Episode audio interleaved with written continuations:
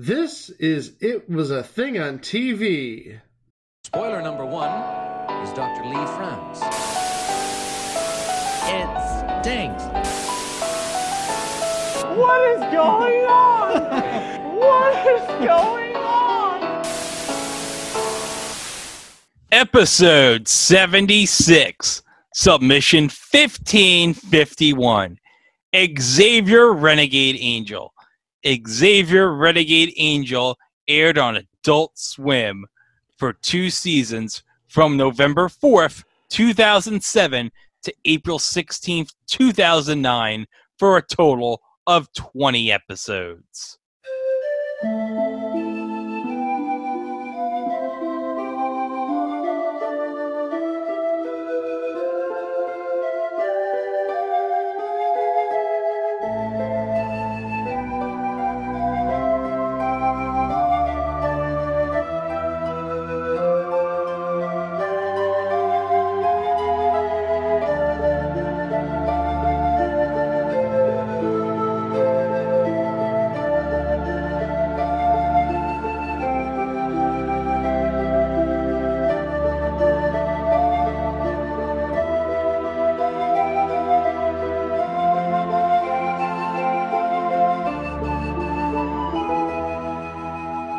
Guys, this we're gonna we'd be spoiling it for later, but this came to my attention in the last month.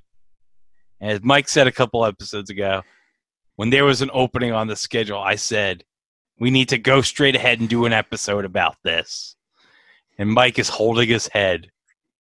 He is like he's he doesn't know what he's unleashed. Instant regrets.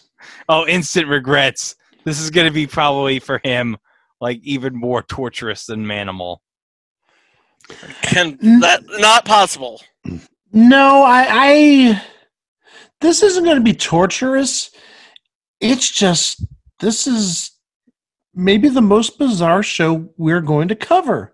Not the most bizarre show yet, but maybe the most bizarre show in the history of this podcast. Ever. Yes. Yes. And and I will say this.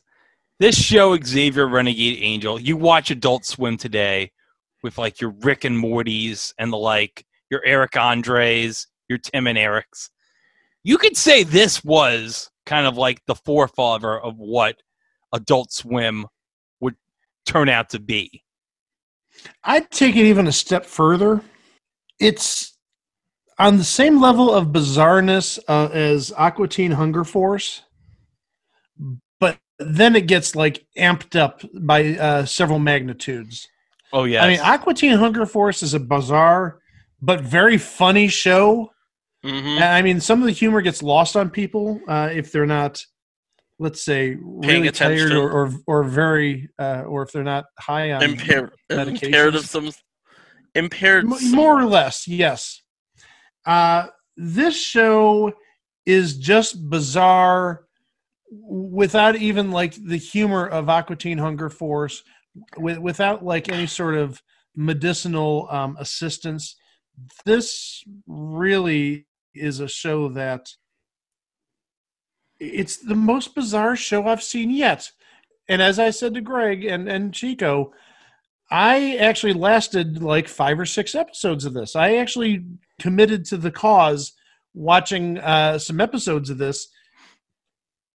It, it's it's at sometimes it's the most bizarre show on TV, but then also at some points, I, I'm watching. I'm like, oh my gosh, that's like one of the most mind-blowingly most amazing things I've ever heard.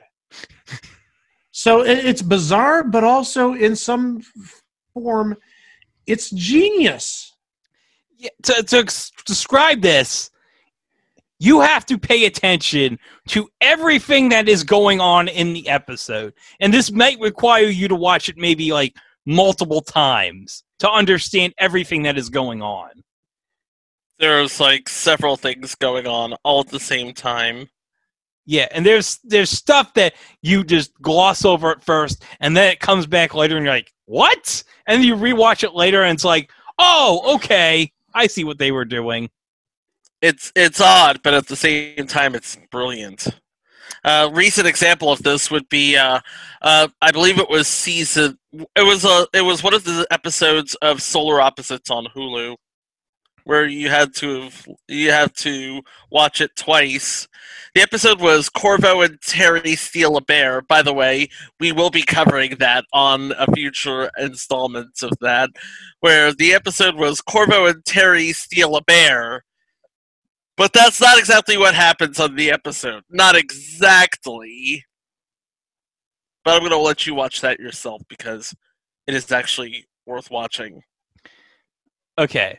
So Xavier Renegade Angel comes from uh, FAR, P- spelled PFFR, and it was created by Vernon Chatman and John Lee, who were the creators of MTV's Wonder Showzen, and they also produced At Home with Amy Sedaris on truTV. Future installment Wonder Showzen. Yeah. I don't know if At Home Amy with Amy Sedaris is going to be a future entry, but if you've ever seen that show, it's you kind of under you kind of get like where some of the humor of this show comes from. And the same applies to Wonder Showzen. Uh, very bizarre show. Uh, you can definitely see some crossover in uh, some of the jokes and stuff between Wonder Showzen and and Xavier. And another note I should mention: Vernon Chatman, the co-creator, is the voice of Xavier Renegade Angel, but he's also notable for voicing one notable animated character in the past, and that is the character of Towelie from South Park.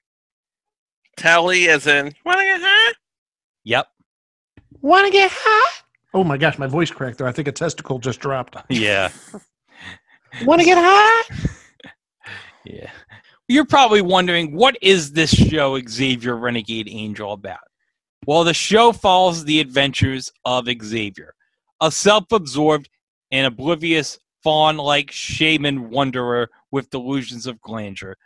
Xavier is the main character of the program, often shown to be deeply insecure, near sociopathic, and a childlike individual who can quickly turn against others if interactions with them lead to negative feelings about himself. Xavier often brings total destruction to his environment and those around him in his attempts to right what he sees as wrong or help others with their problems, in many instances, going as far as breaking reality itself. His physical appearance is equally absurd.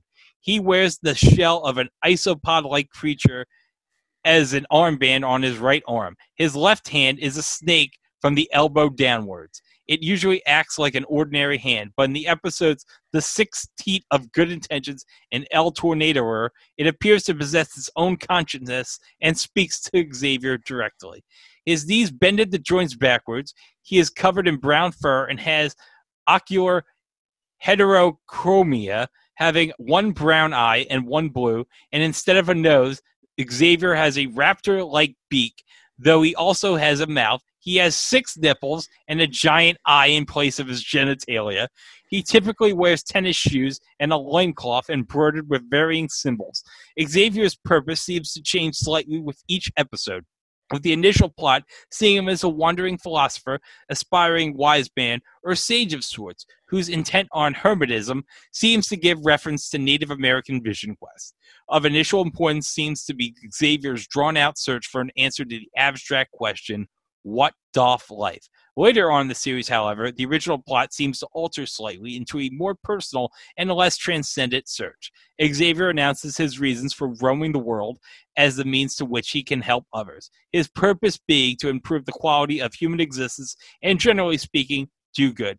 Now, the two seasons of Xavier Renegade Angel follow kind of a a, a narrative structure through the course of each season. In the first season, Xavier's trying to find who killed his father, while in the second season, he's attempting to find his mother.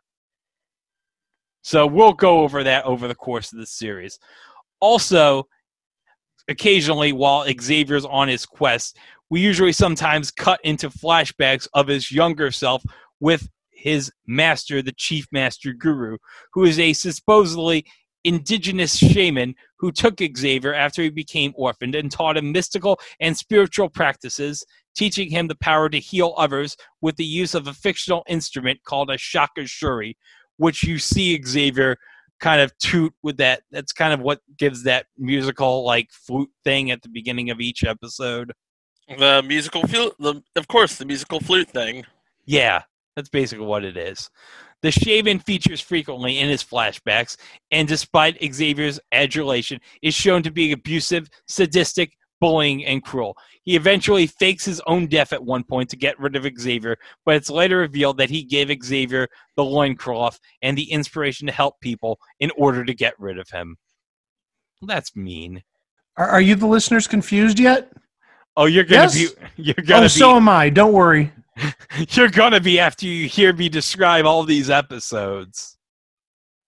Oh my Told you God. this is going to be a bizarre one. Oh, it's going to be a bizarre one.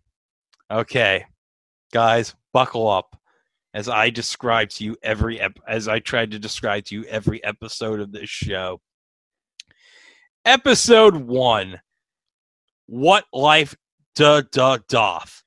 After some rednecks beat up Xavier, they come back loaded with computers with viruses, planning to dump them in a landfill. But when they do, the viruses from the computers infect the lake and town, and when Xavier notices, he tries to find a cure. So this episode starts Xavier travels through Connecticut, where he's interrupted by three gang members who shatter his shaka shuri. The gang members spit and beat the crap out of Xavier, where he urges the gang members to walk away with no success. Xavier goes to a computerized visitor center to ask what doff life as the computer fritzes out.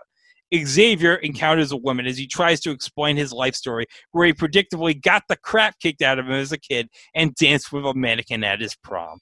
He talks about how he was finding enlightenment in the bedroom when his house caught fire and how he couldn't save his parents while the woman next to him is sleeping during the telling of his entire life story. The gang members return, and as I mentioned, they're going to get a bunch of computers and infect them with a virus. Xavier gets a vision and tells the gang members to not sully Mother Earth with those computers and tells them to dump them in a lake where no one can see them. And predictably, the gang laughs and spits on him.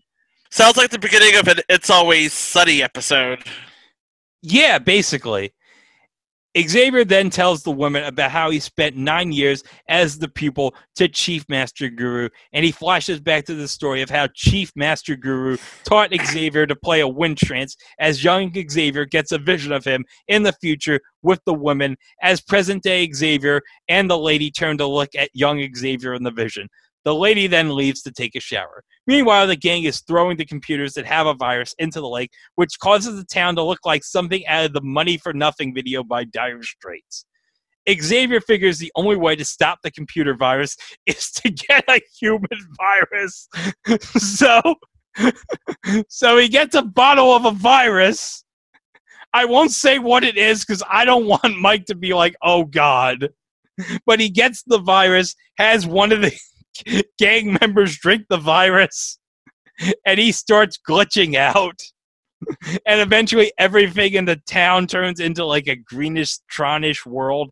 So Xavier creates a new Shakashuri out of the lady's arm to tame the virus, as the virus finds it soothing and relaxing, and the world is restored, and everything goes back to normal. And then at the end, Xavier takes the world in some kind of ball and plays hopscotch with it as he hitchhikes into a car on a Never Quest. That's episode one, folks. Wow. We got 19 more of these to go. Episode 2 Chief Beef Loco. Xavier steps in to replace a school mascot, and in doing so, earns the respect of a violent local Mexican gang, where he hopes to win over with the power of passion and emotional healing. So, this episode begins with Xavier encountering an injured mosquito and helps it in the desert when the two people confront him and accuse him of bestiality. And what do you know? They beat him the crap out of Xavier while the mosquito sucks the blood out of the eye of one of the beaters and causes the other to punch himself. The mosquito then goes into Xavier's ear and lays its eggs inside of his ear when the mosquito dies. Xavier tries to give the mosquito CPR with no luck. Xavier then encounters a boy who had his mascot costume destroyed by a Mexican gang. So Xavier offers to be the mascot as himself, pretending to be the kid. So Xavier performs some sick dance moves at a basketball game, which are so good it causes the opposing team to forfeit. You're muted. That must be some sick moves. Oh, damn right it is. So the Mexican gang, thinking Xavier is the kid, apologizes to him and invites him to a meeting. Xavier, after seeing the gang symbol, gets a flashback to when he was with Chief Master Guru when he died, who had the same gang symbol, and Xavier swears to avenge his master's death. Xavier in the present encounters the boy where he had hit him in a sewer, telling him everything went well at the game, but tells him to stay in the sewer for a bit so he can infiltrate the Mexican gang. So Xavier meets with the Mexican gang where they tell him he needs to kill a pizza delivery guy who's arriving at their house. Xavier tells the pizza guy in front of the door that he's supposed to be dead, but gives him $20 to start a new life. Xavier brags to the gang that he killed him, but the delivery guy unfortunately comes back because he forgot to give the cocoa bread. Wow. However, the I gang forgot is to give him the cocoa bread. I'm sorry. However, however, the gang is impressed with Xavier's spirit, and they nominate him for their Pauper to Prince program, where he becomes gang leader for a week. Xavier has the gang spray paint buildings white on Tag Tuesday and makes the gang flush their drugs as soon as they get them to make sure they stay one step ahead of the cops. Yes. Yeah, uh, yeah. As uh, like the more I listen to this, I'm thinking to myself, is this a giant episode of It's Always Sunny? Basically, it's like 10 episodes of It's Always Sunny in one episode. I mean, and then on Friday night, which is Taco Tuesday, Xavier has the gang talk about their feelings, where they all open up as they say they're out of the drug game forever. However, a drug dealer named Shiny is coming and wants his shipment, which has been flushed by the gang because of Xavier. So they all meet at the docks, and holy shit, guys. Shiny he looks like the liquid metal T1000 from T2 as he asks Xavier and the gang where the drugs are. Xavier says they're out of the game for good. Shiny offers Xavier a job with him, which Xavier regrets, and the gang sends an army of poodles to go after Shiny as they all form a poodle mecha person, which Shiny punches, and soon after, Shiny punches Xavier. Now, remember when I said the mosquito laid its eggs in Xavier's ear before he died? Yes, I, yes, I do. Yes, I do. Well, the mosquito eggs hatch, which form a mosquito mecha, which karate kicks the shit out of Shiny and throws him to a pit of molten lava like the end of Terminator 2. Uh, so this episode was pretty much an homage to Terminator 2 then. Kind of. The gang decides they can use Shiny's remains to start construction on a new hospital called the Loco Center for Emotional Connectedness and Poodle Hospital. Xavier offers to go on the date with the mosquito mecha, who rejects him for the kid as they make out, as Xavier wanders off to his next quest, as the Loco Center becomes self aware and crushes everyone in the area. Ah. Yes. Episode 3 Weapons Grade Life. Xavier becomes the self styled guardian angel of a young mm. boy who is trying to impress his father. When the boy's success with science sets off Xavier's insecurities, he decides to become his quote unquote guardian enemy instead.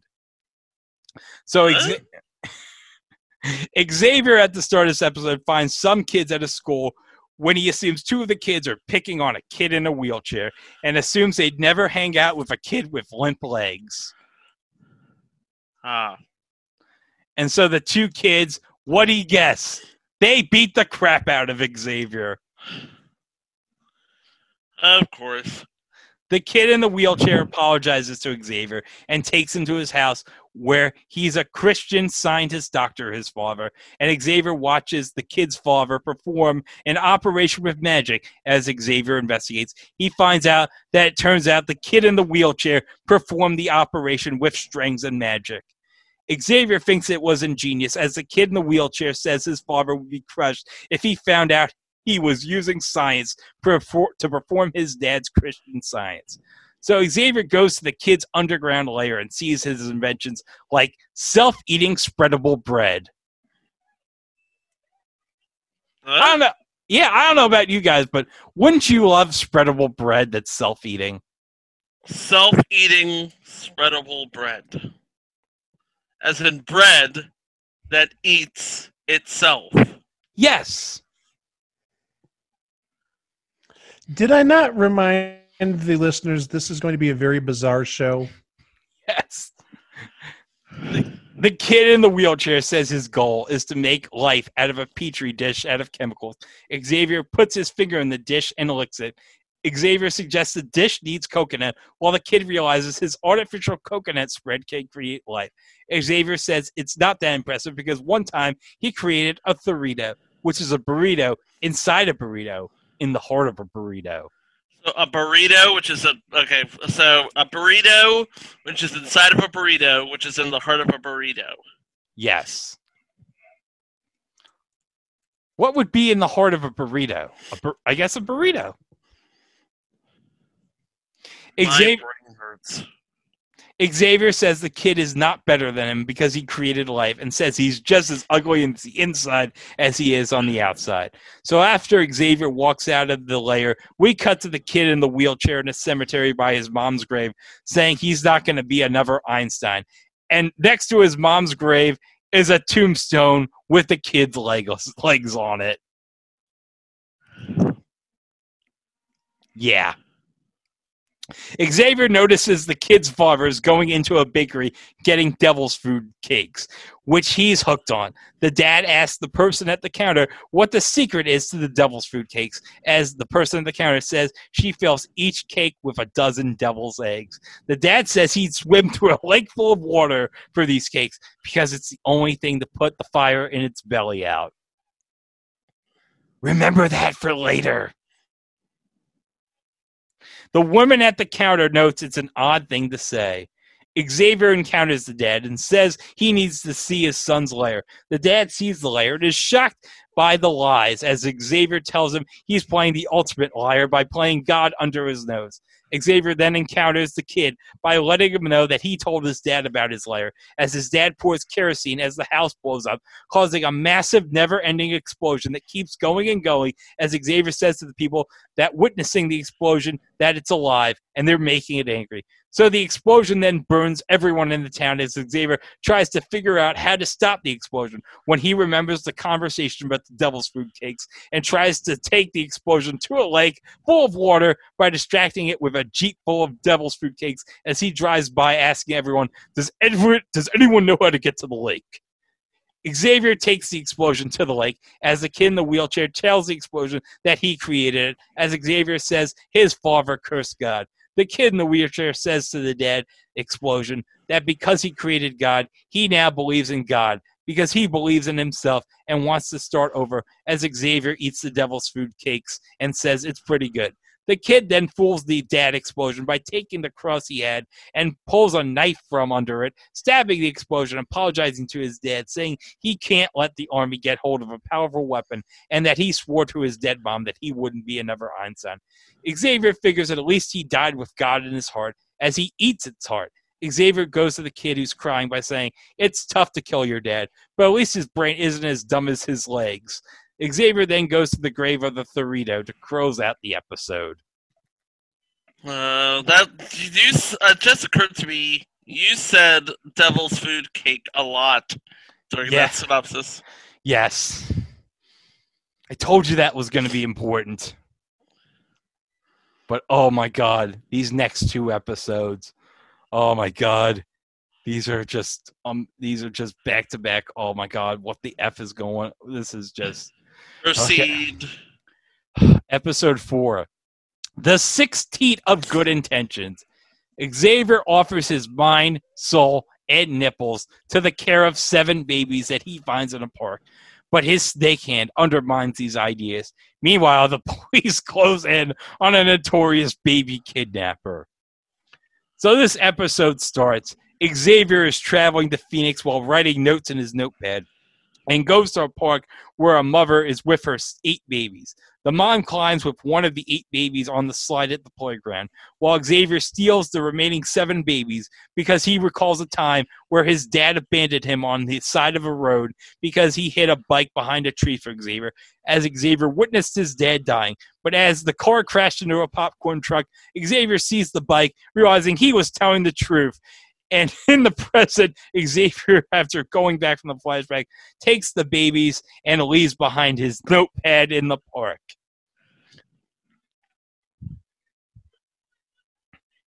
This is not, Uh, yeah. this is not going to end well. I'm go- I'm just going to warn you guys. So Xavier takes the babies in a drain pipe where he makes home, where we flash back to Xavier with Chief Master Guru as he showed him some abandoned birds as he puts them to a fire as they get rebirthed to be a giant egg. Remember this for later, people. okay. And so Xavier makes his classic monologue in this segment about loving all the babies, which we're going to play now. Kids, I swear, I'm gonna love all of you, and equally. I'll be dividing my love into seven equal sections or love quadrants. Each quadrant will be worth 15 love units, represented by these small brass marbles. You may use these marbles as currency amongst yourselves. Collect 35 love units. You can trade those in for a beach towel with my face on it. Collect more than three towel. What is that racket? Where are my babies? Where are my babies? Where are my babies? Keep it down, lady.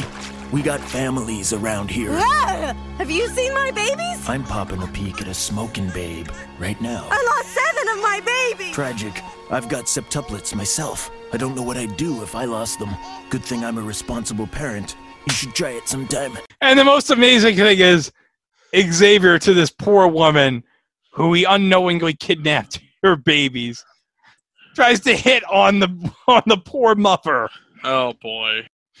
And then chastises her for being an irresponsible parent. Just amazing. So now Xavier has the baby suck milk from his six nipples. But remember, there are seven babies. So he's one nipple short. So his snake hand ensures that he'll take care of that. And he swallows and eats the remaining baby. Xavier's snake hand ensures Xavier that he won't swallow any of the babies again. And as Xavier feels the child spirit in his veins, as Xavier sympathizes with the mother. And so he says, I'm going to try to find the missing babies. Oh boy. oh, this is going to be amazing. Xavier finds a poster on the missing babies and goes to the mother, saying he's on the case, as the mother claims that people told her that Xavier wasn't real and that he was a nightmare. Xavier then says, Is this a nightmare? and plops a sloppy kiss on the mother. Oh boy. Xavier goes back to the park where he tries to become the criminal.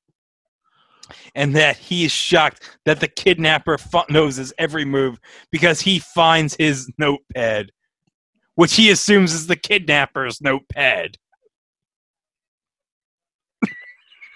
This is this is But then he says he's on the trail and that it's not a, now a game and that the kidnapper may be chain checkmate, but now they're playing Chinese checkers. so Xavier goes back to the drain pipe to feed the babies when the snake hand says, I never thought you'd ask, and then eats another one of the babies. But Xavier quickly gets over it and feels like a million love units. The snake hand claims he wanted to give Xavier energy to find the missing babies.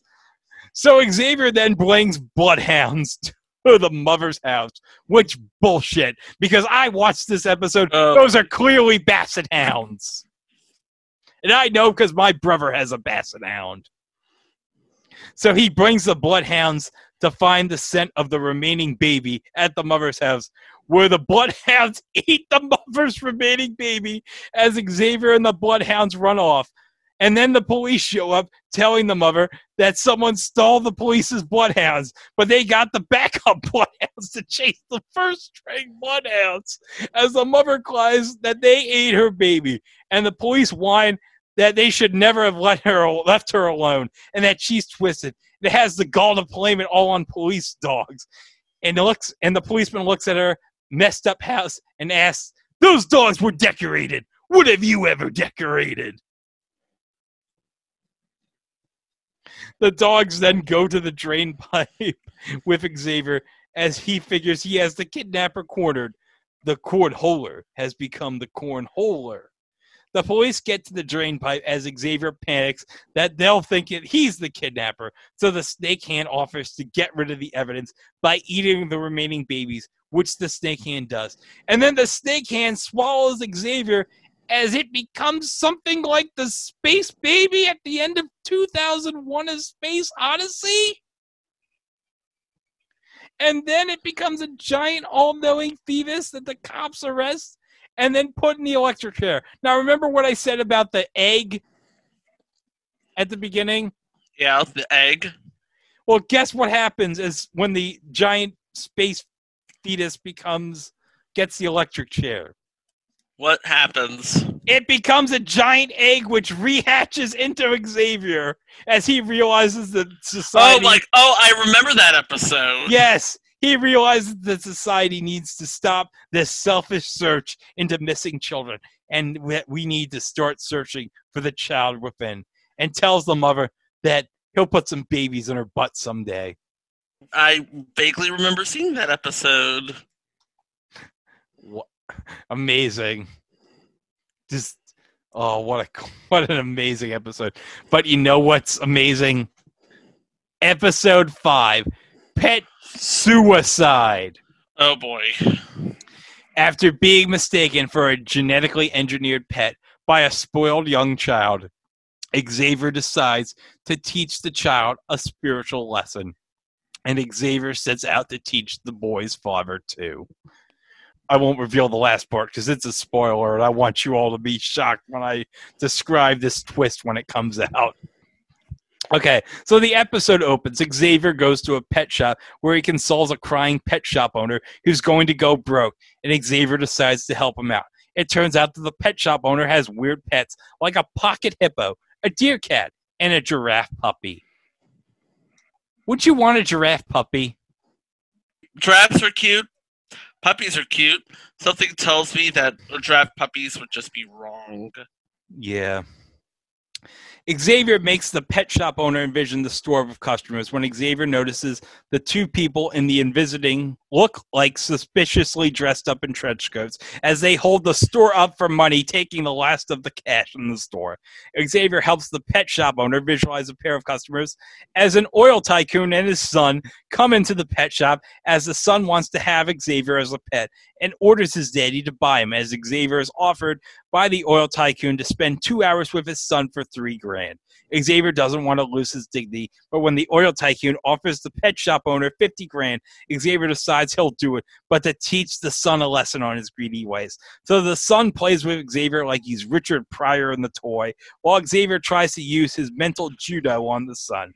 The son at one point makes Xavier dress up like his grandma and smashes himself in the balls with a hammer. Wow. Xavier, yeah, Xavier makes the son play a role playing game where they switch places, where the son gets a silly flashback where he reaches true enlightenment and becomes one with the mother consciousness and discovers suffering and comes to the realization that he needs to buy all the suffering in the world. Xavier shows the son his crystal, where every luxury causes the equivalent of pain somewhere else, in a commercial for Proposition 1231. Okay, now here we go. Buckle up, folks. The son realizes he has blood on his hands and figures his dad will stop this. But Xavier tells him his dad is the worst of it all because of his oil tycoonery. So Xavier and the son decide that the dad needs to see the world through the eyes of a Native American. So they go to a cemetery where Xavier takes a giant syringe of Indian blood from a grave where they inject it into his dad while sleeping. And the dad, after waking up, realizes that after feeling the Indian blood inside of him, he figures he's now at least 15% Native American. So you know what he decides to do? What? He decides to open him up a casino, That Would- makes sense, actually. Yeah, which pisses Xavier off so much he throws the giant syringe of Indian blood at a wall. So we see the commercial for the oil tycoon's new casino where it's built on an ancient Native American strip club. We then cut to the dad injecting Native American blood when Xavier comes into the room and asks where he learned it from. From you, all right. I learned from watching you. Get it? Yep. The son cries, asking dad, his dad, that he wants universal oneness, but the dad says he can have the oil pumps to the Indian burial ground and suck out all the blood. Xavier realizes the prophecy is foretold because, by definition, a prophecy is one that is foretold. So the oil pumps red Indian blood Indians who murder everyone in the casino, and Xavier figures if Prop 1231 had passed, this wouldn't have happened. So, in response, Xavier and the son go to an ancient cowboy burial ground so the red cowboy blooded cowboys can fight with the Native Americans but the cemetery at the cow ancient cowboy burial ground is tainted with Arab blood, causing a giant massacre at the casino. As Xavier and the son look on, Xavier says the son can take it from here as Xavier runs away as he moves on to the road of life and says to the audience to vote yes on Prop 1231. this is the kind of surreal humor that Xavier, that pretty much is the entire Adult Swim original lineup. yeah. And got folks, we are only one quarter of the way done. Episode 6 World of Hurt BC. In the search for himself, Xavier decides to go back in time to investigate a prehistoric mural of one of his ancestors. Okay, so Xavier is drifting through the desert when he suffers a series of hallucinations, which ends up with him ta- talking to a giant hand as Xavier asks who he is and where he came from and why the hand is pretending to be British. The hand answers none of these questions.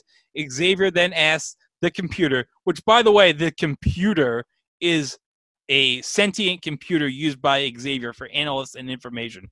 He appears as a jerkily edited live action actor set in front of a jarring black and white background.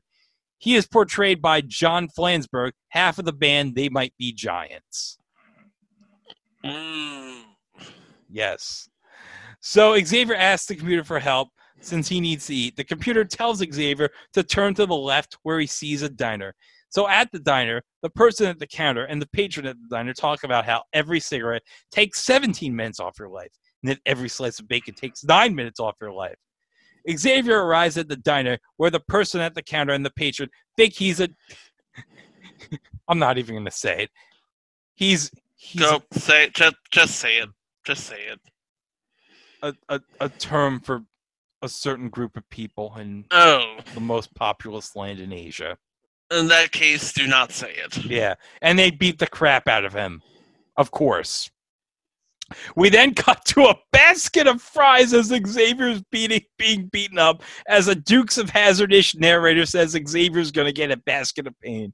Then all of a sudden, a news report airs on the TV at the diner where the oldest cave drawing known to man is discovered, and it's painted. It's a painting of Xavier, and it's and Xavier wonders, is this the clue to my origins? So Xavier takes the TV with him to the cave. I don't know why he's taking the cave with him, the TV to the cave with him. It's not plug- going to be plugged into anything. It isn't going to be plugged to anything, but at the same time, you have to ask yourself, why does Xavier do anything? Yeah. So he has the computer analyze the drawing, which determines that the painting is around 46,000 years old. So Xavier decides to find the origin of the painting by time traveling. And then he remembers what he heard about the cigarettes and bacon at the diner and figures he can go back in time. So he time travels by smoking cigarettes and eating bacon as he goes back to the caveman days. Xavier runs into a caveman, and wouldn't you know it, the caveman beats the crap out of Xavier as once again we look at the basket of fries with the narrator talking about Xavier getting another basket of pain fries. Well, look at it this way. At least he didn't eat those fries, excrete those fries, and then those fries turned out to be Xavier. Yeah. Xavier encounters a cave lady who's been beaten by her cave husband and says he'll be her guardian. And if the caveman wants to get through him, he has to punch the cave lady first. Xavier then sees an image on her back similar to the cave drawing and thinks the answer to his origin is close as Xavier enters the world of hurt, which is the physical manifestation of rage. The caveman then comes back into the cave and punches the cave lady's back, which pushes Xavier out and says he no longer fears the caveman's pain fries, and that even though pain hurts, you need to confront pain if you want to transcend the crushing pain of your inner pain. He asks the caveman to look inside as to why he hurts people and feels tough. The caveman says he thinks he'd be vulnerable to get hurt. The caveman says to the cave lady that he only hit her because he loves her. Xavier says it's the smartest thing he's ever heard. Xavier gives the caveman a feather to write what he feels as he writes a love poem to the cave lady. As Xavier says, he got in touch with someone very special himself. Aww. Aw. But did he find himself though? Well, here here we go. The caveman says Xavier gave him a spiritual breakthrough and asked what he can do for Xavier. So Xavier says he's looking for a cave painting and he want and he wants to show it to him. So he demonstrates on the cave wall with chalk of the cave painting, and the caveman tells him that in fact it was Xavier who drew the drawing of the cave painting of himself. Yes. That is amazing. So what was that you said back at Second Chance, Chico? The bootstrap paradox? Yeah, the bootstrap paradox. It's like you go back in time and do something that will ultimately function to keep history uh, chugging along. Yeah, so I guess that was that was part of the grand plan. Xavier had to draw that cave painting of himself. So the computer says that Xavier, in fact, drew the painting, to which Xavier says, You figured it out right after numb-nutted Neanderballs, as Xavier tries to get back home by getting the bacon out of his system as he time travels back to the present. And at one point, he encounters two people who bought a Patrick Nagel print after he died. Ken? He makes it back to the present and encounters the glitched out snail he met at the start of the episode in his hallucinations as Xavier won't feed it his face like last time as the snail dies and becomes static snow. Ah. 14 more episodes, kids. Episode 7 Bloodcorn. Xavier is trying to stop Mother Earth from being raped, so he shuts down the factory. But that only starts a bigger problem. Poor families without a job. Okay, so Xavier encounters a floating Gandhi with an umbrella where he's recognized as the world's number one guardian angel and encounters all the people he allegedly saved who are now dead. Xavier then wakes up on the sidewalk from a dream on his dream catcher, which Xavier believes was some powerful stuff. Xavier bathes in the river and dreams of helping people while uh, touching himself when he notices Oh, when he notices trash pouring in from the river. Xavier chastises the people polluting the lake that they're raping Mother Earth while they all just dismiss him. Xavier flashes back to an encounter with Chief Master Guru, who informed him that Mother Earth is the brain in the universe. And Xavier figures if the Earth is a brain, does it have dreams? As we see that the Earth does in fact have dreams, where it gets teased at school, and then we segue to the traditional Adult Swim title cards, telling us the rest of the dream is so mind blowing, but they'd rather spend the rest of the money to fight genocide in Darfur rather than complete the segment. So we go back to the comedy where Xavier wakes up at a bus station with a TV, as he calls it the Devil's Dream Box. And then for the next six hours, after spending $435.25, Xavier watches a commercial noting a mix up at a chocolate chip factory where the cookies got way too big. And Xavier says no one deserves a mix up that big and figures he must help. But also, the cookie factory got mixed up with the tampon factory, where the cookies now absorb up to two pints of flavor. There's also huge chocolate chip tampons, which are gurably chaw- chewable huge. Xavier thinks that with two screw ups, something smells fishy. Xavier goes to the factory as the security guard won't let him in because they don't allow freaks in these parts. Xavier then goes down to Mother Earth by putting his ear to the ground and asking if the factory is poisoning her, while he repeats everything Mother Earth says in a knock knock joke that goes on for two hours. Hmm. Xavier goes by the toxic waste at the factory, putting his dream catcher in the pipe, destroying the factory as the workers at the chocolate chip factory come out all depressed that they've lost their jobs. Xavier goes to one of the workers who lost his job and offers to help his family as he helps him out on his farm in the middle of a drought as he stays in the dust room. The laid off worker talks about how the land has struggled and how it's all dust and they need rain real soon. Xavier decides to do a rain dance to stop the drought to no luck since he forgot how to do it. So he tries a memory jogging dance, which he forgot.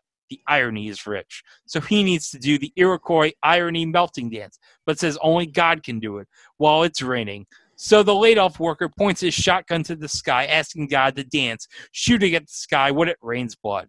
The blood causes the crops to become zombie crops.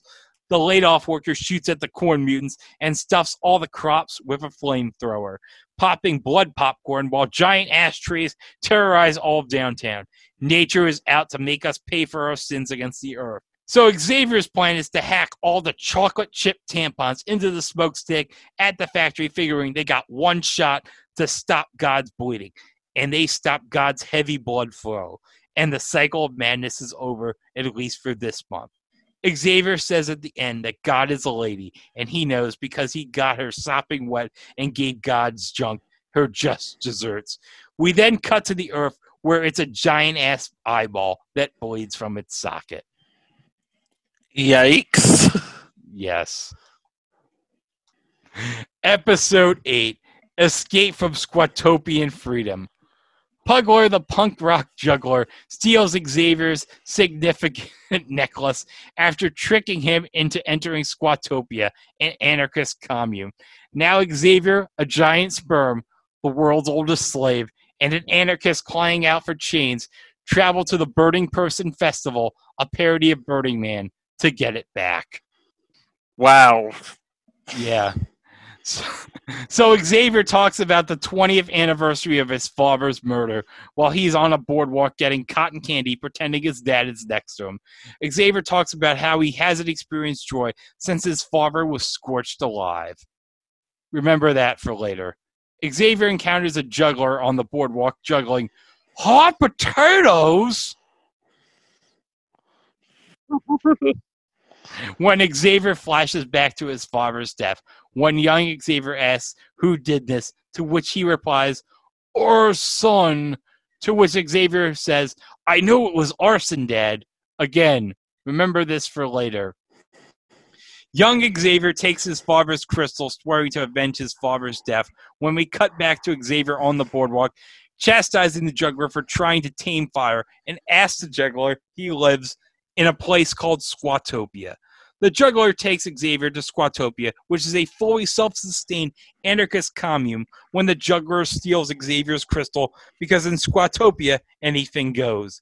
Xavier tours around the town of Squatopia as he explains how important the crystal is to him. Xavier is informed that the juggler is going to Burning Person. Meanwhile, Xavier gets a note from another squatter telling him to meet him by the punk hall at 3 p.m. The squatter tells him he needs to get out of town because he's sick of living this seed, asking Xavier to break him out. But Xavier will only do it if he can get him to Burning Person. Xavier figures the only way to do this is to build an underground railroad. So Xavier tries to get money for the shovels by going to a sperm bank to sell his seed. And Xavier goes to the sperm bank and releases his uh, materials as it's becomes some alienish sperm puppy. So it follows him back to Squatopia, where it's discovered that the alienish sperm puppy is a great digger. Xavier and the squatter get to the original underground railroad, where they find an old slave, and they figure he must be 187 years old. So Squatter says they must take the old slave to Burning Person with them, and they can get the crystal back. Xavier the squatter, the old slave, and the alien sperm puppy make it to Burning Person as Xavier looks for the juggler, but he encounters about a dozen similar jugglers. The juggler then goes to the squatter to inform him that he's his dad and gives the squatter Xavier's crystal. crystal. The squatter rejects the crystal, throwing it into the eco vaporizer, which is about to get incinerated when the alien sperm puppy catches the crystal in its mouth. Xavier says, Your spunk in the face of my cruelty has made me realize that I haven't been a good father to you. Every day I'm going to tell you about the birds and the bees. The burning person explodes as everyone at the festival burns to death, and the only survivor is Xavier. And at the end of the episode is a mock dedication to everyone who died at Burning Person, except for the mothers, because they know what they've done. Mike, any comments? We're eight episodes in. Only 12 episodes to go. Yeah, we're we're two fifths of the way through, folks. It's words escape me. Like I said, this is the most absolute freaking bizarre show maybe ever, and that's based on Adult Swim standards. Episode nine: Signs from Godrilla. So a little girl with a crystal ball tells the story of Xavier, who is in a crossroads standing at a fork in the road. One saying heart, one saying mine. Xavier eventually moves to the left, which says heart, where he encounters a town in a Wild West setting with everyone all bloodied and dead. Xavier walks into a room with a dead man, and guess who else is there, guys? A gorilla. This has been your break for gorillas. Yes. Xavier asked the computer to do analysis, and he needs to know what led up to the man's death. So he gets some brain matter for the computer to analyze, where we encounter in Xavier's brain a preacher with his gorilla that knows sign language under the tutelage of his wife. We cut back to Xavier in the room, believing that the wife was totally checking him out. We cut back to the preacher who is with a psychic who wants to see what happens if he follows his heart. The preacher following his heart has I'm not even gonna say. it. You know what? The he's with the gorilla and then he kills himself. The gorilla then starts doing sermons in sign language as everyone praises how elegant the gorilla is. We then go to someone else who is touched by the gorilla, who asks his 16 year old daughter to sign a revirgination pledge as Xavier is confused because he wants to know where the wife is the daughter gets a new hymen and a revirgination that has an MP3 player as we cut to a Christian radio station where the DJ is interviewing the gorilla who's starting his own 700 club and there's about wacky sound effects at the radio station every five seconds. The gorilla starts his 700 Club show with the preacher's wife as they interview a Christian actor who shows a clip of his new movie where he shoots up a bunch of angels in heaven to get back to Earth to save his wife, who's being raped by a gang. And it becomes the number one movie for nine straight weeks. Meanwhile, news reports say that the gorilla is the second or third coming of the Messiah, who has converted everyone to Christianity. So every human gathers to accept the gorilla as the savior as they ascend to glory. Xavier, back in the room, says he can't lose his love to glory. So he goes inside his dream with his giant arm in the dream world to grab the preacher's wife at the ceremony, and everyone reacts, God has taken her? Weird. So we cut back to the preacher say, saying, if he goes down the one path, everyone goes to heaven. He says, score, and leaves with the psychic after collecting his money as the psychic calls her him a sucker. Xavier is in the room with the preacher's wife, which he holds like a doll when the computer comes back saying the brain juice is collecting thoughts in his head and Xavier needs to get out of his head. We go back to the little girl with the gorilla who says Xavier changed his mind and went to the right path in the fork of the road. So Xavier arrives at a town filled with several people that we've met in previous episodes, like the mosquito mecha, Shiny, the oil tycoon and his son, the quintuplet's mother, who all happily hug him. When, oh my god, guys, they all turn out to be zombies who eat him and throw his corpse over a cliff with other Xavier's corpses, which turn out to be a dream of the gorilla, who turns out to be a robot who is controlled by a monkey. And Mike, okay, and Mike is just drinking. I'm out of drink. I, I I I had to follow all of that. Like I said, this is just this is going like I'm this is like I you have to watch this, folks. I'm not making up anything I'm saying in these recaps. And this is all available on the Adult Swim web- website at adultswim.com and also at the Adult Swim app, all for free. Yes. So you can watch this whenever you want. Episode 10, the final episode of season 1. Shaka Shuri blowdown. After Xavier's father reveals that his quote unquote killer is Xavier himself, Xavier splits his personality in denial as a battle ensues between the two, and the episode ends before victor is re- determined. So the episode begins. Xavier searches for his father's killer when his father appears in a cloud and says, It was you who killed me. To which Xavier responds, What kind of a stupid name is you who? Get it? You who? Ah, yeah, yeah. But he comes to realize that, guys, Xavier was the one who killed his father. He gets depressed and sits in the car of a train because he swore he'd kill his father's killer and that he fingered himself to death. So he tries to kill himself when a blind man informs him that he's sitting on his head and he and another friend are about to beat the crap out of Xavier and rip him a new a-hole. The blind man asks his friend to hold his boots, his contact lens, his shirt, and fake leg as Xavier warns them to walk away. But they beat the crap out of Xavier and try to shave him down when they see a series of numbers on Xavier's body and run away. Xavier tries to figure out what it is and thinks it's a phone number and some sort of cosmic pardon from the governor of circumstance. So Xavier calls the number, and here here it leads to this.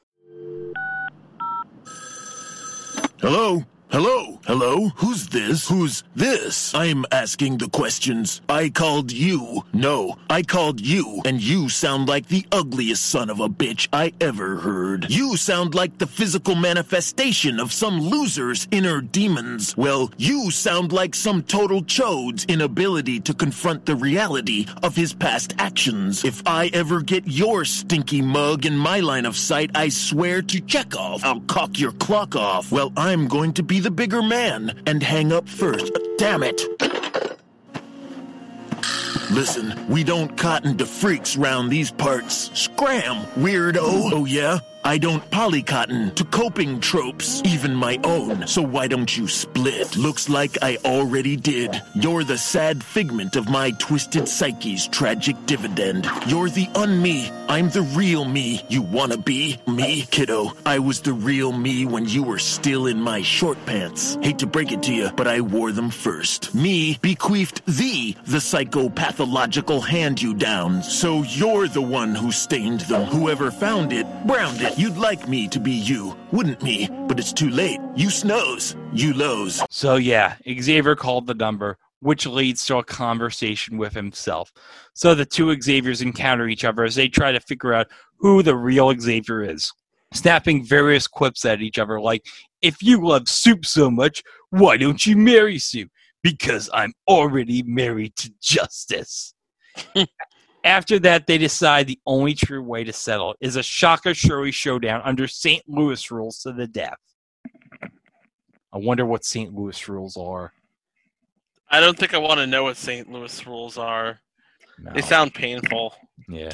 The two Xaviers make music, which leads to visions of unicorns in a hamster cage being used as cancer lab rats, which then leads to some psychedelic LSD visions of the two Xaviers on the Shaka Shuris, leading to a series of opening door animations, sending us to outer space as we get a vision of oc- of an octopus ish eight armed Xavier touching a constellation similar to Michelangelo's David, leading us back to a sports announcer saying that that's time and what fast action that was, and tells us that we decide which Xavier won by writing on a postcard to wherever you go to determine who won, and the winner gets its own show. To which the Xavier Dad Cloud says, It was you! Get it? Yeah. It was you. Because Xavier killed him.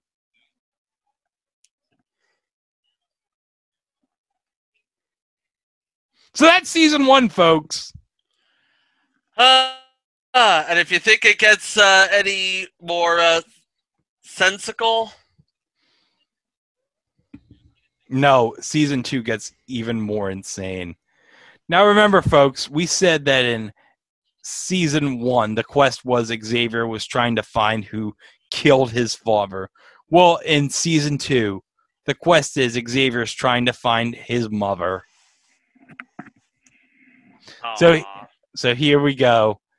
Episode 11 Vibra Cost. Xavier helps out a couple who lost their son in a car accident and takes massive amounts of pills to cope.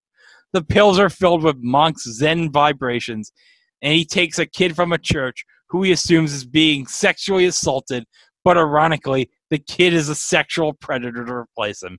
Xavier then tries to stop the monks who are producing the pills, only to start a worldwide Vibra cost.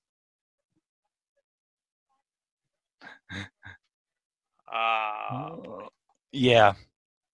So yeah, I'm not gonna read the description of this episode, the entire episode, because oh my god, it is it is so terrible. But I will say, there is a special guest voice in in the first episode of season two. Do you want to guess who that? Do you want to guess who that is? Who is it? It's Bill Hader. Yeah, I was gonna say it's Bill Hader. Yeah, Bill Hader does the voice of the priest in the episode, and he uh and he does the uh, voice of the uh, commercial in the episode uh, for uh, Fiddlin, which puts thousands of monk chants in one pill. And Bill Hader, I'm sorry if I spoil anything, comes up in the episode after this one too. Yes, uh, episode twelve, Xavier's maneuver. After witnessing and causing the suicide of a window cleaner, Xavier vows to redeem the life of the window cleaner by becoming the guardian of a mob boss. So, yeah, Xavier sees a man washing a skyscraper while sitting down and panics, thinking he's trying to commit suicide. But after Xavier says he has a stench, the window washer commits suicide, and Xavier wonders why he suicided. Xavier flashes back to Chief Master Guru talking to his younger self about the gift of life. So Xavier decides to redeem the window washer's life as he looks into his wallet where he finds a redemption card for a place called the Daily Grinder, which says buy 35, get one free, as he was about to redeem a free grinder. What a rip if you have to buy 35 grinders to get one free. Yeah, what are you gonna do with the thirty-five grinders uh, other than you know give them to somebody? What and, and, how insulting! He died right before he was about to finally get the free one. I mean, jeez. Xavier says he will redeem it on the window washer's behalf. So Xavier goes to the Daily Grinder to redeem the card. There's a bunch of people in the restaurant choke on a bone that is passed back and forth. So he shows off a chicken choking maneuver he developed to stop the cycle of choking. The person he saved is a gangster named Don Ho, who wants to sue the chicken restaurant and will protect him from the chicken chokers.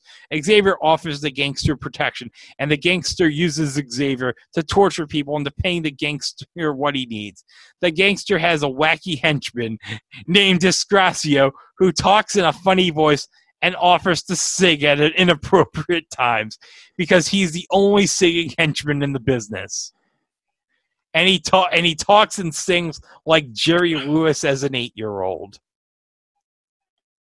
Lady, Yeah. Privately, Disgracio whispers to Xavier that he's actually an informant that has been on the inside for 12 years, who's only been acting this way because when he started, he was a rookie who wasn't properly briefed on character development. So he just developed an angle where he was a singing henchman. Hmm. The, it, uh, uh, yeah, yeah. Xavier realizes that the cops might have info on the chicken choker to see what grease squeezes out. Don Ho thinks that they should put the squeeze on the cops. So Don Ho and Disgracio arrive with Xavier to the station and offers the police to give Don to Don Ho's fund so there won't be an extortion. They pay him to stop spitting on him and they give him the file on the chicken choker. Xavier notices that Chicken Chakowski is dead and he's trying to kill from the afterlife. So Xavier needs to talk some sense in the other side. Xavier makes Don Ho shove the bone in his throat, and Don goes the other side and steals some of the heavenly light in a briefcase. Xavier accidentally reveals to Don Ho that Disgracio is a cop, and he gets beaten to death. Oh, and he's killed by the ultimate hitman, who was raised from a baby, who was taught to kill without conscience, raised on hate and darkness, and fed on only lizards so he can heal himself. But there's one problem he doesn't like his wife. But Don Ho doesn't care because he's in the mafia, to which Xavier realizes, oh my god, Don Ho is in the mob? Don Ho says, with all the heavenly light, he's going to be the Don of Death. Xavier makes him choke on the light as Don sees his life flash before his eyes with all the killing and pain he caused. As Don decides he's going to rehabilitate his life spreading joy as he leaves. So Xavier is left to rehabilitate the beast. So Xavier tries to teach the beast all about culture and tries to teach him to speak. And after teaching him every word for a couple of hours, takes a picture with him on a disposable camera. Xavier asks what the beast wants to do and, and his speak says he wants to commit suicide. The beast keeps killing himself, rapidly multiplying, and wants to kill Don Ho, as he's the architect of his despair. So the millions of beasts that beat the crap out of Don Ho, which makes Xavier realize it's an inside job, as this is what the cycle of random violence breeds. It always ends up boning the poor. Don Ho gets swallowed up by a black goop, which caused was caused by the beast, which then forms into a door, which Xavier sees as a gift. Xavier opens up the door and puts his hand through the door, saying he'll never let go, as on the other side is his younger self being choked, which warps into a clip of the beast surfing to end the episode. this was a bizarre episode. Um, I now correct me if I'm wrong. I had Greg, to watch it twice. Well, but the, the thing, uh, I don't think Greg mentioned this, or maybe if he did, I totally just phased out. The whole thing when um, he, he uh, splits the person in half and he becomes two of himself, and then when he throws the, uh, the the small versions of himself in a wood chipper and creates hundreds, if not thousands, of versions of himself. Yeah. That was bizarre. And then the, the hundreds or thousands of little people uh, attacking. Oh my! God. It, it just it was bizarre. I mean, I What did you think of the singing henchman? well, I mentioned uh, before we started recording the show, uh, the singing henchman sounded a lot like Fred Travalena, who would have been alive around this time. He would have died in 2009. Yeah. So, uh, uh, but it wasn't Fred Travalena. Interestingly enough, it just sounded a lot like him. And it does look kind of like Fred Travalena if you think about it. Okay, Well- I'll I'll take it. Oh, by the way, did I mention that, that that I've never mentioned this, but did you know that this show is is the way it's animated? It looks entirely like a PS2 game. Yeah. Um, I was waiting for you to mention like, that. I was going to mention It looks that at like the, The. Sims. It looks like The Sims. It, it it does have a Sims look to it, but also again, it's uh, it looks very much PS2 like. Yeah. Definitely not up to date graphics, if you will, which may be some of the irony in all of this. Okay, so this next episode, episode 13, El Tornado, is listed as episode 13 on Wikipedia, but on the Adult Swim site, it's episode 4 of season 2. But this did air first. So I'll describe the, the description of this episode. Xavier confuses the friendship with the foe boat and ends up entangled in the energy crisis, deceiving a hurricane driving scientist played by Vincent D'Onofrio and the self abusing society in order to simultaneously save the snakes and tame his enemy, the wind. Meanwhile, Snake Hand throws up. And uh, Chico, you said the title is a play. Yeah, it's a it's a play on words. It's uh, El Toreador, which is Spanish for the bullfighter, and tornado. So it would be El Tornador.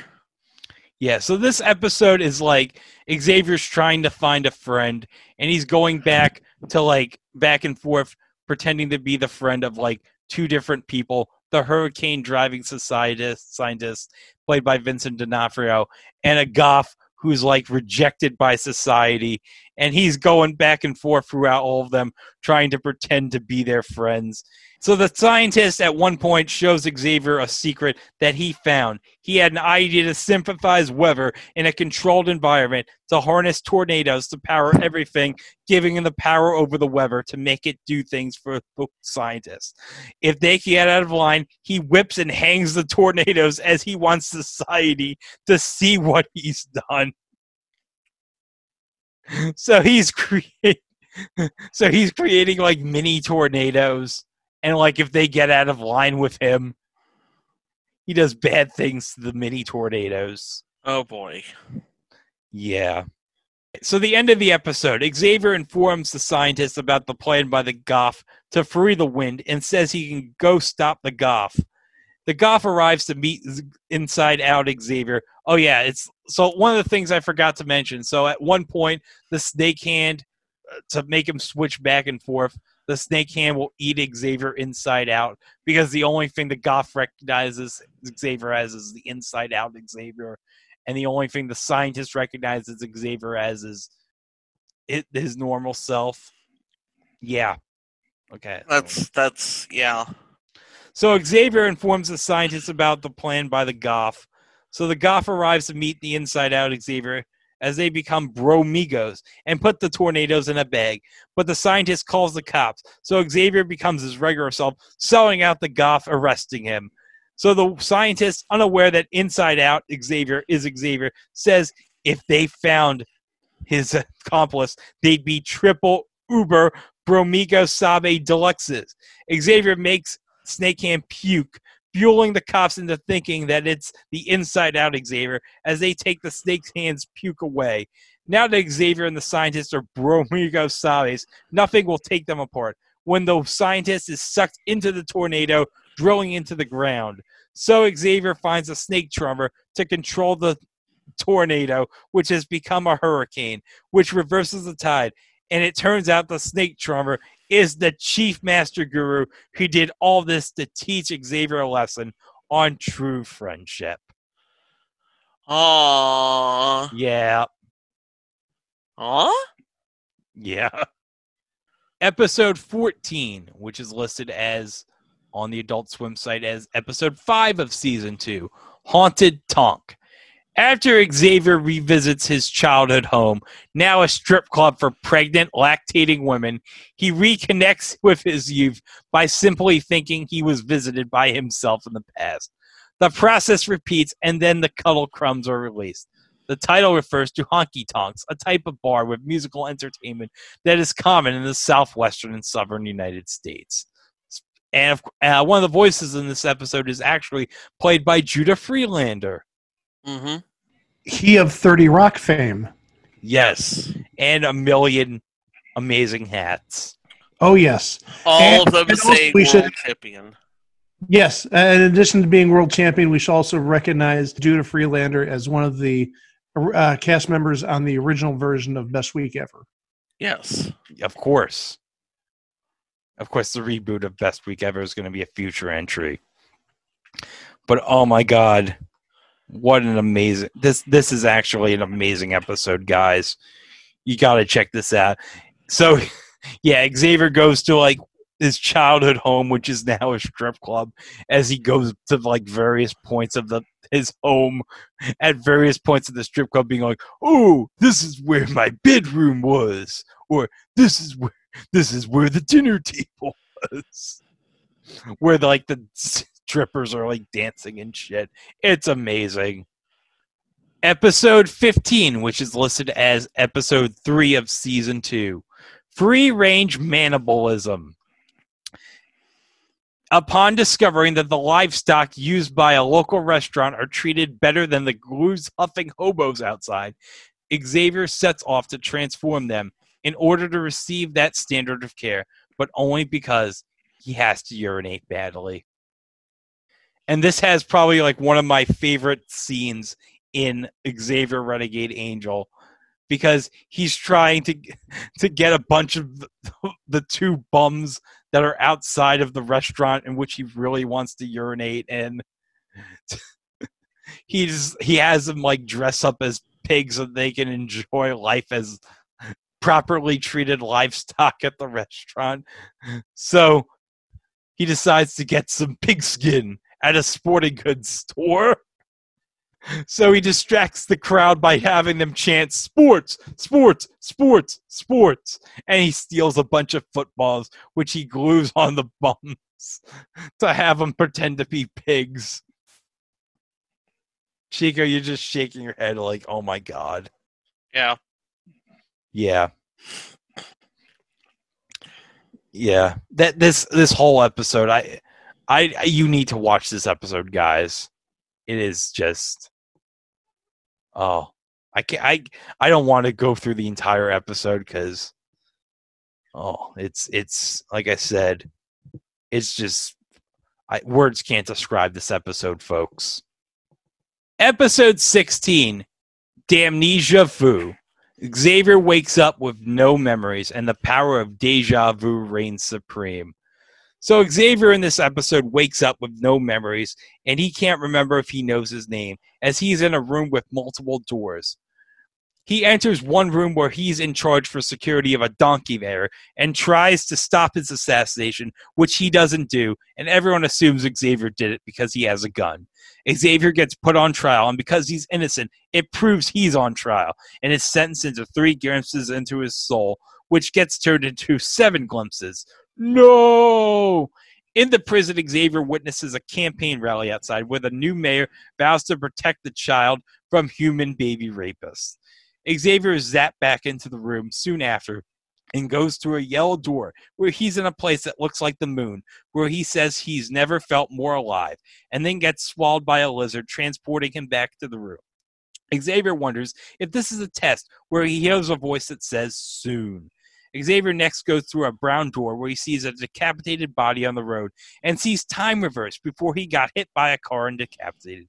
It's a world where everything is backwards. So Xavier realizes in this odd dimension, driving backwards over people can bend them. So he drives a car backwards and hits people with his car while driving backwards.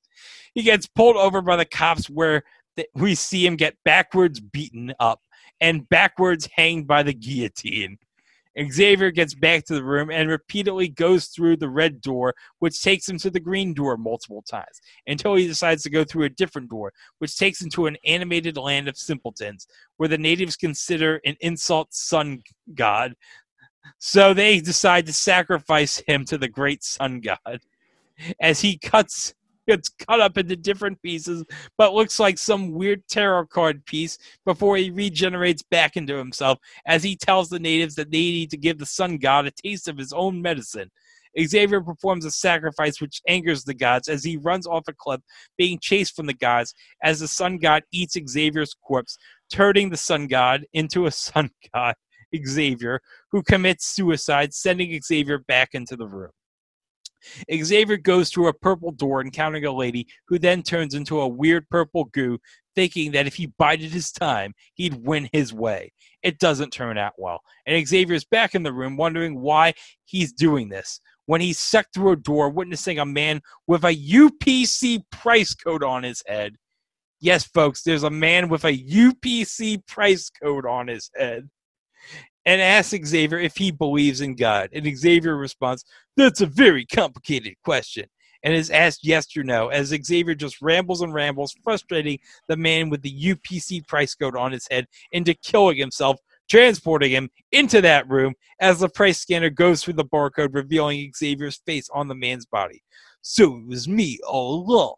And Xavier decides to just go through the black door, taking us to the normal opening credits sequence, where Xavier finds an old crying lady who turns into a giant snack upon Xavier touching her as her ex husband comes into the frame. Xavier tries to console him when he touches him and turns into food too. Xavier's mom enters and asks, Do I smell food? Mother, sure, help yourself.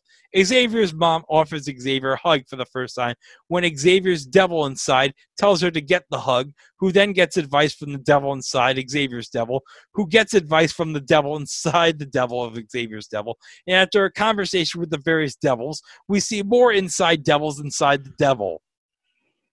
That's like burrito. All of a sudden, I'm thinking of burritos. It's it's another Thorito. You have a devil, the devil inside your head, who's being spoken to by the devil inside its head. It's it's devilception. Devilception. Yeah, that's a good one. Devilception. Okay. One of the devils offers a grinder who passes it on to the different devils in a game of telephone as Xavier gives his mom the grinder. His mom whispers, Right into my plan. As upon Xavier's mother touching him, Xavier turns into Village Chili. Village Chili. And then we get a I'm commercial. Then we get a commercial for Slippy Town Village Chili Slide Park with a beef pipe, which you jalapeno your pants. We cut back to Xavier back into the room, who wants to know what this is about as he gets sucked through one of the doors and keeps falling into as he encounters a checkerboard man. So it's like a man, but it's like he's like his entire body's shaped like a checkerboard. Really? Yes. Xavier asks if he knows how to make it stop as he opens a door in its back to the room as Xavier uses his tongue to go through a door in the room with the donkey mayor as his tongue shoots the man who asks Xavier to protect the mayor at the beginning. Meanwhile, in the room, the other Xavier turns around and sees Xavier's eye behind the checkerboard man's back from the door as he uses his shakashuri to poke the other eye from the other Xavier who's watching, sending him back to the room with only one door left to try. Xavier goes to a pink door where he becomes a little girl with his regular voice when he encounters a guy in the desert who can't go to heaven because he's gay. So Xavier, as a girl, tries to send the gay guy to heaven through the underbound round railroad, pushing him up the Pope's. oh my I won't say it, but needless to say, it succeeds. It causes a breach in the system, causing heaven to self destruct if the gay person doesn't reveal himself. The gay guy does reveal himself and becomes the new Messiah, whose first act is to drop the act as he bursts into a black man, becoming the first black man in heaven.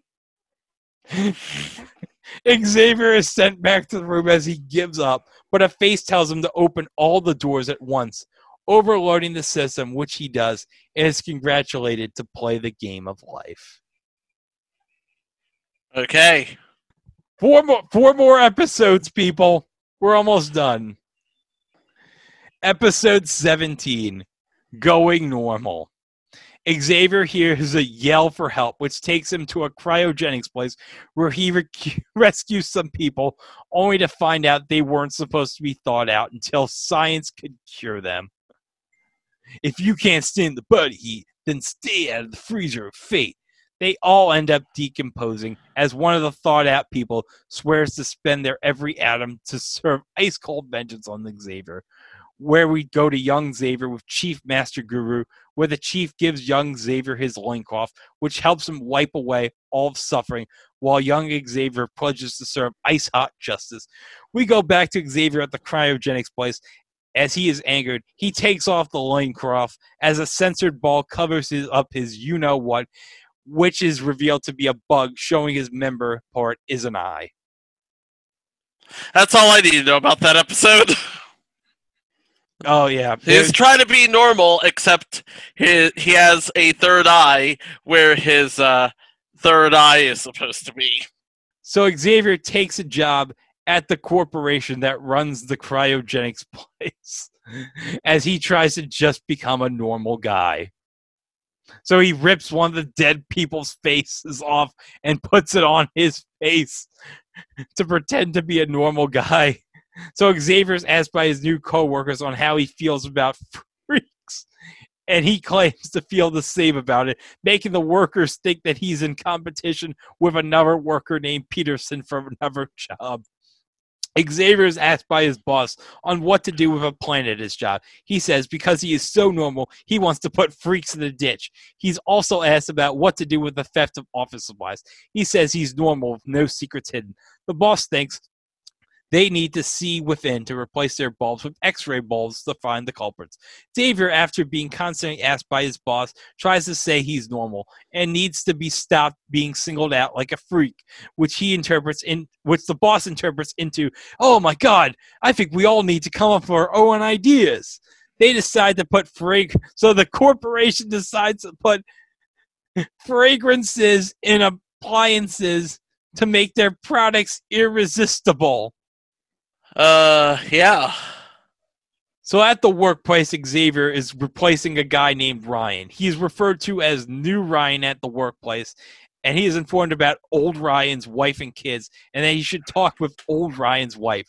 So Xavier meets old Ryan's wife and kids, and the kids are scared by Xavier as New Ryan.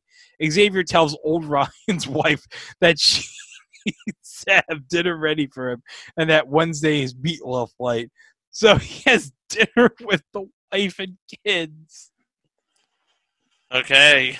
This, I mean, I, I could go by reading the rest of this episode, but oh my god. There's also one point where Xavier is wearing a mascot costume, and it looks like the cousin of Gritty. Yep. wow. It, which is which so happens to look exactly like Xavier. Episode 18. We're Karma, almost done, folks. Karma Bionic Lotion. Xavier comes across the town of Lotion, where a reporter gets his scoop on Xavier after the town tries to raise money for a golden statue of its dead founder and gets into debt. So this episode is like Xavier goes to a town called Lotion, Lotion, New like Lotion, New Mexico, and like they he suggests to them like that they should all try to win the lottery. So they all win the lottery, and they've they make turn themselves into like gold statues as after winning the lottery. Huh. I know it's it's just weird. Oh, and part of this episode is like at various points it's like it's Xavier down under.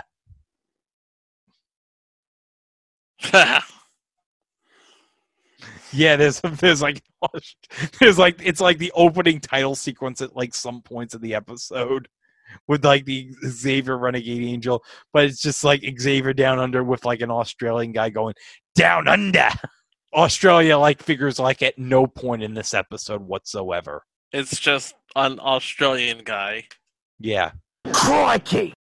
All right, episode 19, Damnesia You.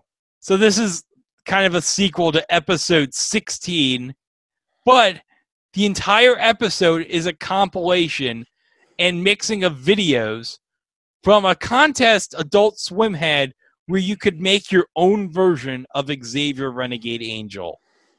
And various clips of it are are like played in certain segments into the episode when Xavier is going through all the different doors.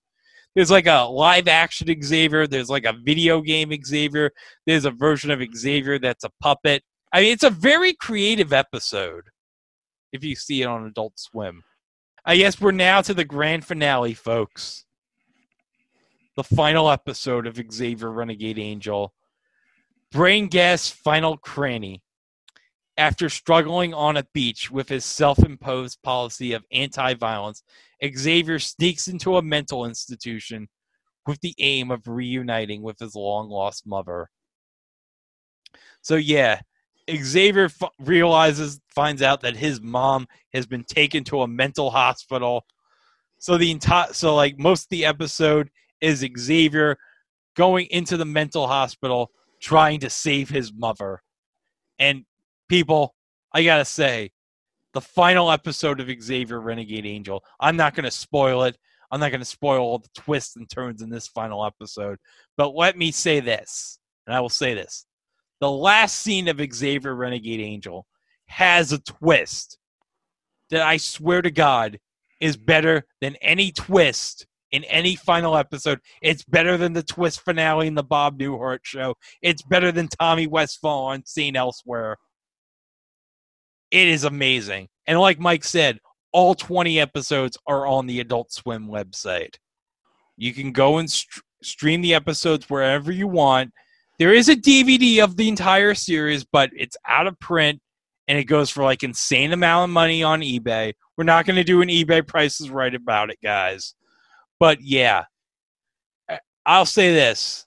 As we said, this show is absolutely insane. I mean, what more can we add? Well, uh, also, in addition to the Adult Swim website at adultswim.com, you can uh, watch every episode on the Adult Swim app for free. Yes. So it can easily be found. But there's one more thing we got to mention. We're not done yet. Oh no. Last month, we got the grand return of Xavier Renegade Angel. Yes, we did. Yes, as part of Adult Swim's 2020 commencement series. Oh yeah, I remember that now. Yes. So among your Eric Andres, your Carls from Aqua Teen Hunger Forces, we got the grand return of Xavier Renegade Angel in HD, no less. So he's been upgraded from looking like he's in a PS2 game to a PS3 game. Or an Xbox 360 game. I don't know. Yeah. But oh man, he he's he's he's come to give words of wisdom for all the graduates of 2020. And I think you all need to check it out on the Adult Swim YouTube channel. It's very inspirational. It's better than any commencement speech I ever had. And it's all of about three minutes long. Yeah. Oh, I think it's about well, actually I think it's like 3 to 5 minutes long, but it's amazing. It is incredible. So, we're going to have to wrap this episode up. What do we all what do you have to say about Xavier Renegade Angel? What can I say except it was a thing on TV. Yep. That's all we can say. It was a thing on TV. It was literally a thing on TV. But guys, With a snake hand and everything. snake hand that ate babies. What can I tell you? But you can well, you can listen, folks, to every episode of our show on our archive at it was a thing on TV.com. We're on every social media. We're on the Tumblr, we're on the Instagram, we're on the Facebook, we're on the Jack Dorsey's Hate Box. And of course, every Wednesday, two of our back, previous week's back catalog up on Place to Be Nation Pop. You can check that out. Listen, like as we said in the last episode, you can listen to like the whole two hour, 90 minute, two hour, whatever it is, if you're like on a long drive or whatever, or whatever. I don't know if anyone's doing long driving these days, but if you do, come on. I know I do long drives to and from work, so Yep. So, okay, next week, guys. We we had a bizarre episode and maybe maybe a bizarre thing in the first episode with Quirk. But next week, I think we're going to kick it even more bizarre. I'm looking at the schedule for next week. Oh yeah. How can One- it be more bizarre than what we just talked about? Uh, let me put it to you this way: something dropped on Netflix over the week, and we're going to be talking about something related to that. Folks, two words for you. Magic Rock. Oh no! Oh, but yes. no! But that doesn't hold a candle to. Uh, actually, I have no idea what the second entry is. I, I, I, I, all I know is it came out 30 years ago, and I have not seen hair nor hide of one episode of it. Next week's second episode is actually a viewer request. Uh, we received it on Twitter maybe about month and a half, two months ago, and uh, and I thought, you know what?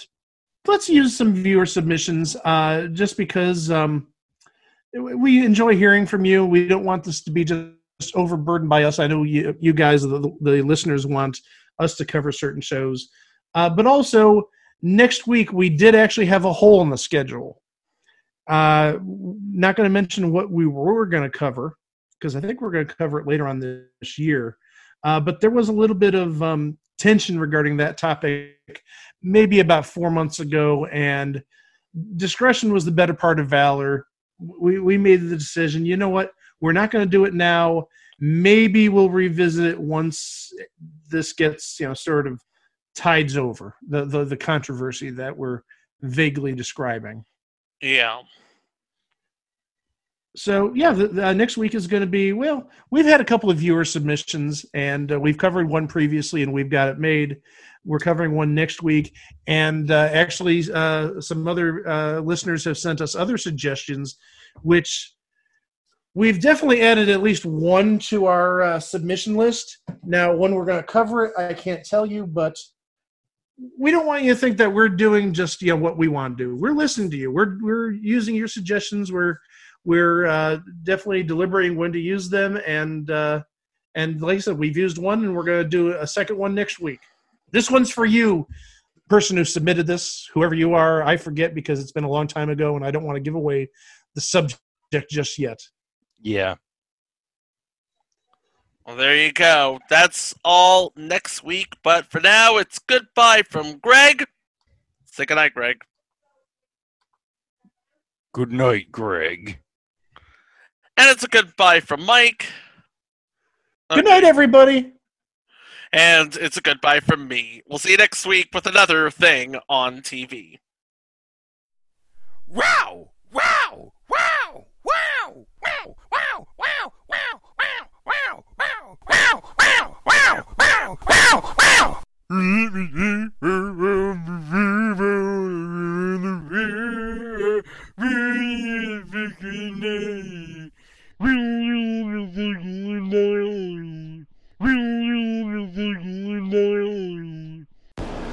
You've been listening to It Was a Thing on TV Down Under.